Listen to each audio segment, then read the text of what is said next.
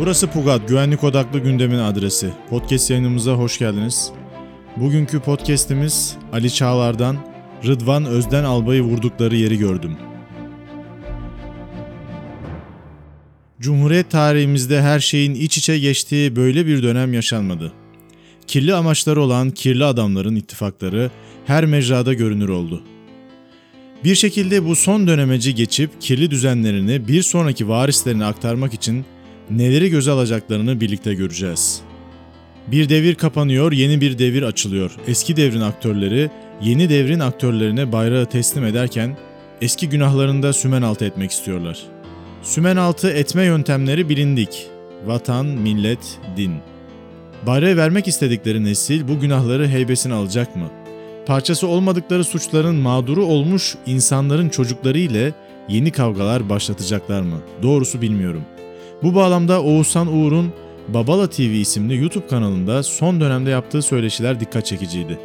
Ümit Özdağ ile başlayıp Ömer Faruk Gergerlioğlu ile devam eden söyleşiler silsilesinde isimlerini yazmayı dahi israf gördüğüm politikacılar da katılarak kendilerini rezil ettiler.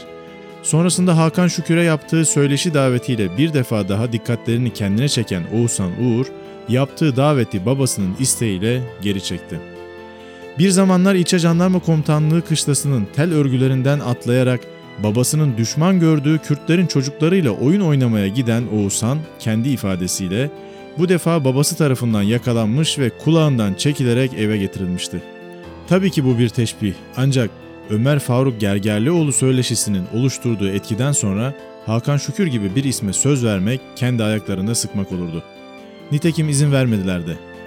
Konu Hasan Atilla Uğur olunca tartışmalar ve eleştiriler doğal olarak 1990'lı yıllarda yaşanan faili meçhul cinayetlerin etrafında dönmeye başladı.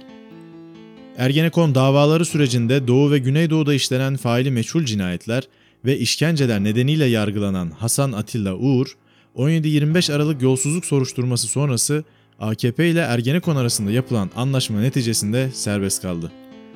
İlginç olan ise 1990'lı yıllarda doğanların yabancı olduğu o dönemin tekrar hatırlanmasını Babala TV isimli YouTube kanalı ile kendi oğlu sağladı. 1990'lı yıllar başta TSK olmak üzere her kurumda güçlü olan Avrasyacı, ulusalcı, milliyetçi grupların kontra gerilla faaliyetlerinin yoğun yaşandığı bir dönem olarak tarihe geçmiştir. Sadece 1990-95 yıllarında onlarca üst düzey devlet görevlisi şüpheli şekilde hayatını kaybetmiştir. Mardin İl Jandarma Komutanı Jandarma Albay Rıdvan Özden, Tunceli İl Jandarma Komutanı Jandarma Albay Kazım Çillioğlu, Diyarbakır Bölge Komutanı Tuğgeneral Bahtiyar Aydın, Kor General İsmail Selen ve Orgeneral Eşref Bitlis gibi üst rütbeli subaylar düzenlenen sabotaj ve suikastler sonucu şehit edilmişlerdir.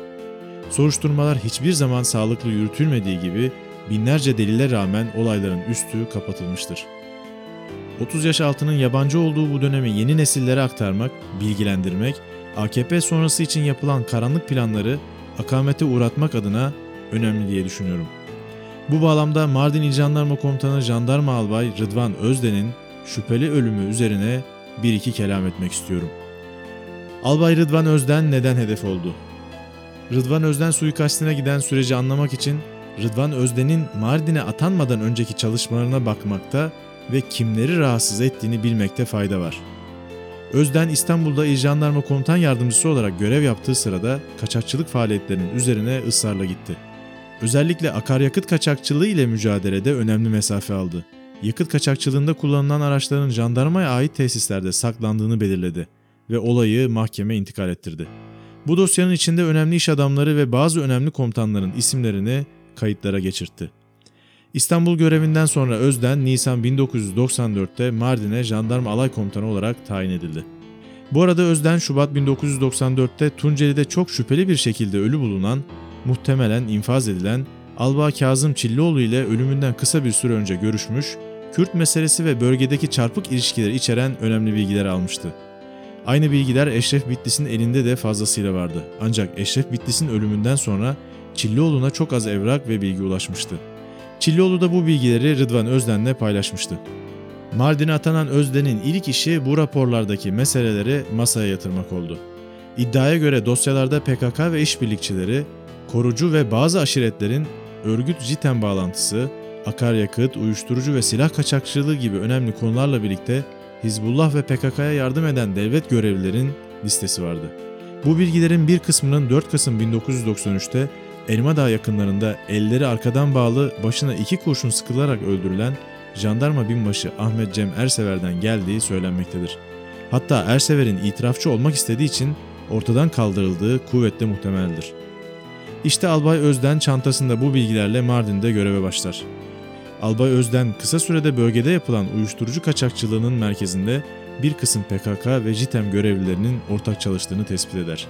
Ona göre tespitler kesindir ancak tam emin olmak için risk alır, kılık değiştirerek Kuzey Irak'a geçer. Orada doğrudan irtibatlı olduğu Kürtlerle görüşür. Albay Özden daha önce de Kuzey Irak'ta bulunduğu için bağlantıları mevcuttur. Özden bu çalışmasında 20 civarında üst düzey rütbeli askerin özellikle uyuşturucudan büyük rant sağladığını tespit eder. JITEM'in personelinin önemli bir bölümünün kaçakçılıktan pay aldığını öğrenir. Bazı kişilerle ilgili delilleri ortaya koyarak dava açılmasını sağlar. Diğer önemli bilgileri de bir rapor olarak Genelkurmay'a gönderir. Ancak bu raporun nerede olduğu henüz bilinmiyor. Eylül 1994'te Genelkurmay'a yazılan bu rapordan sonra Rıdvan Özden'e ilk ihtar gelir. Kasım 1994'te aracına kurulan pusudan saniyelerle kurtulur. Eşi Tomris Özden bu olayı ve sonrasını şöyle anlatıyor. 6. ayında buna suikast düzenlediler ölmedi. Ben koşa koşa yanına gittim. Dedi ki beni öldürecekler. Köyler yakıyorlar. Sonra bunu DGM'ye aldılar. Hepsini tutukluyorlar. Rıdvan'a da dava açılmış. İl Jandarma Komutanı olarak görev ihmalden. Neyse Rıdvan Mayıs'ta 1995'te beraat etti. Beraat eder etmez bu olayı deşifre edecek diye öldürdüler. 15 gün öncesinde bana beni öldürecekler. 5 kuruş paramız yok. Köydeki evi satarsın artık demişti. Albay Özden üzerine gelenlerin üzerine gider. Bu sefer faili meçhul dosyasını açmaya karar verir. Açtığı dosya onun için bardağı taşıran son damla olur. Çünkü birçok jandarma mensubunun faili meçhul cinayetlerde adı geçmektedir. Yine iddiaya göre bu dönem yemeğine siyanür katılır. Özden karnı tok olduğu için kendisine ikram edilen yemeği alayda bulunan köpeklerine verir. Bu yemeği yiyen iki köpek kısa sürede can verir. Kahverengi çanta nerede? Eşinin yanından ayırmadığı kahverengi bir çantası olduğunu belirten Tomris Özden şunları söylüyor. İçinde anıları, günlüğü, fıhristi, notları ve kırmızı kaplı ajandası vardı. Emekli olduğunda notlarını kitap yapacaktı. Şifresini bir tek ben biliyordum. Ölüm kalım var, bu şifreyi sen de bil demişti. Ölümünden 15 gün öncesine dek çanta evde duruyordu. Ancak ben ölürsem hırsız gibi eve girerler, çantayı alırlar diyerek çantayı götürdü. Hatta ben ölürsem başıma bir şey gelirse çantayı al ve içindekileri evin altında yak. Sen de fazla deşme demişti. O çanta eşimin ölümünden sonra sır oldu. Tomris Özden eşinin sır olan çantasıyla ilgili bilgileri Ergenekon davası sürecinde de dile getirdi. Eşimin bazı evraklarını da ben gazeteci sıfatıyla Tuncay Güney'e vermiştim. Eşimin çantasını almak için dönemin OHAL komutanı Mehmet Çavdaroğlu'nun yanına gittim. Yakın dostumuzdu. Beni Rıdvan'ın öldürdüğü yere götür dedim. O ise bana hiç ilgi göstermedi. Daha sonra Çavdaroğlu Paşa'yı tekrar aradım. Çantayı sordum. Beni bir daha bu konuda rahatsız etme cevabını verdi. Burada bir parantez açmak istiyorum. İlk şark hizmetimi Mardin'de yaptım.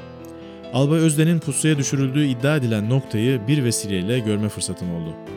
Pusu nasıl icra edilir, pusu noktasının seçiminde nelere dikkat edilir gibi konulara biraz vakıf olan her asker o bölgenin pusu için uygun olmadığını anlar.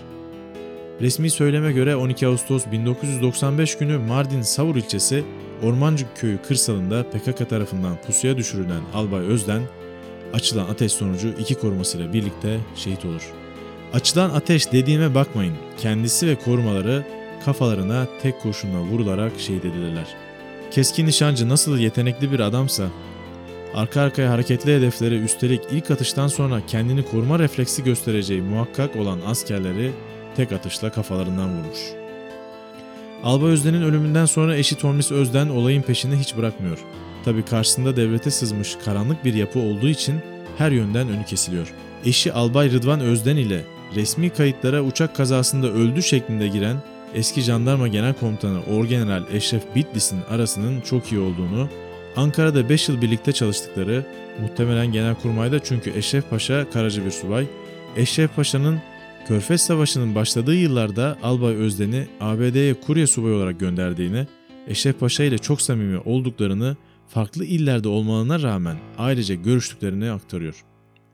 Sonuç Rıdvan Özden nasıl öldürüldü? Soruşturmada hangi gerçeklerin üstü örtüldü? Yanında şehit olan uzman çavuşların otopsi raporları neden hiç konuşulmadı? Onlarca soru hala cevapsız. İddialara göre Albay Özden kaçırılıp işkenceli sorgu sonrası infaz edildi. Bu iddiaların hiç de abartılı olmadığını düşünüyorum. Çünkü 15 Temmuz sonrası yaşanan işkence, infaz, adam kaçırma olaylarını ve mahkemelerin bu somut suçlamalara nasıl göz yumduğunu yüzlerce defa gördük. Ayrıca Albay Özden'in Mardin İl Jandarma Komutanı olduğu dönemde Kızıltepe İlçe Jandarma Komutanı da Hasan Atilla Uğur'du. İddia o ki Albay Özden'in karşısına aldığı askerler arasında Hasan Atilla Uğur da vardı. Şimdi başa dönelim. Rıdvan Albay gibi bir şekilde şüpheli nedenlerle hayatını kaybetmiş, onlarca üst düzey subay ve faili meçhul cinayete kurban gitmiş, binlerce insanın çocuklarının konuk olacağı bir Babala TV programında konuk olarak görmek isteyecekleri kişi sorulsa cevap olarak kimlerin ismi öne çıkardı? Mesela sorguya aldığı kişiler ben buraların Allah'ıyım diyen kişiyi kaç kişi yazardı?